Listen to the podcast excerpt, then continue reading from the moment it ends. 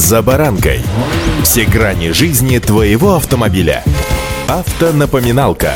Комментарии экспертов. Советы по обслуживанию автомобилей в программе «За баранкой». Самым продаваемым кроссовером в нашей стране по итогам марта текущего года стал Hyundai Creta. Их было реализовано 6946 штук. На втором месте находится Lada Niva с показателем 6016 проданных автомобилей. Третье место занимает кроссовер Toyota RAV4, который выбрали 5058 российских покупателей. Но почему же так популярны кроссоверы в нашей стране? Сегодня давайте-ка разберемся. С вами Забаранка Александр Карпов. Здравствуйте. Автомобильные факты.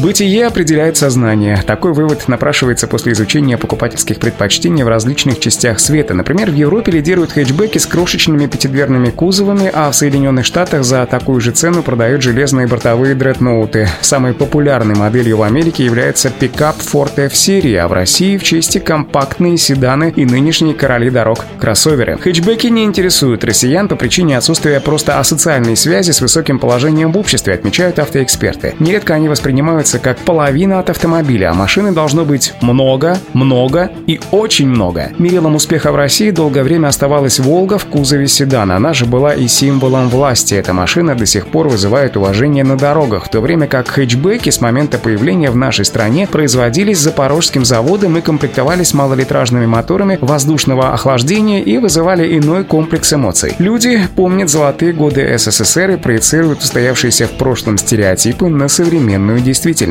Автомобильные факты.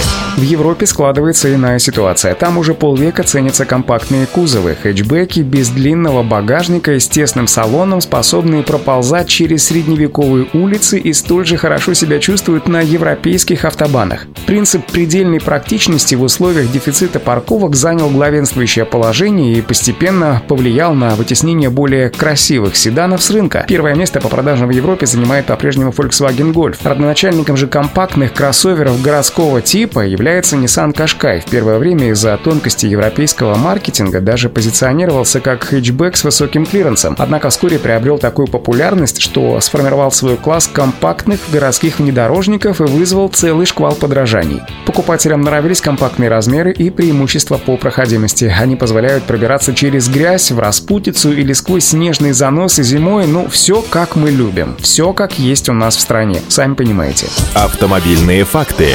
На американском рынке царствуют иные условия, там много дорог и большие пространства, а также колоссальное количество степей и прерий, где можно ездить вообще без дорог, поэтому по продажам лидируют пикапы. Иметь загородный дом и не купить автомобиль с большим железным кузовом считается, ну, как минимум странным. За его бортами обычно возят домашний скарб, мебель, генераторы, газонокосилки, прочие элементы успеха. Первое место, напомню, занимает Ford F-серии, за ним с большим отрывом идет Chevrolet Silverado. Третье место занимает рамный пикап Dodge Ram. Жители американских городов пикапы не ценят и радуют себя длинными седанами, как во времена американского барокко. В основном это автомобили D-класса, такие как наша любимая Toyota Camry. У нас же кроссоверы в настоящее время являются самыми популярными по продажам. Ну, что сказать, сколько людей, столько и мнений. И, в общем-то, не важно, каким автомобилем управляете вы в настоящий момент, самое главное, соблюдайте правила дорожного движения как главный гарант безопасности на дорогах. Удачи!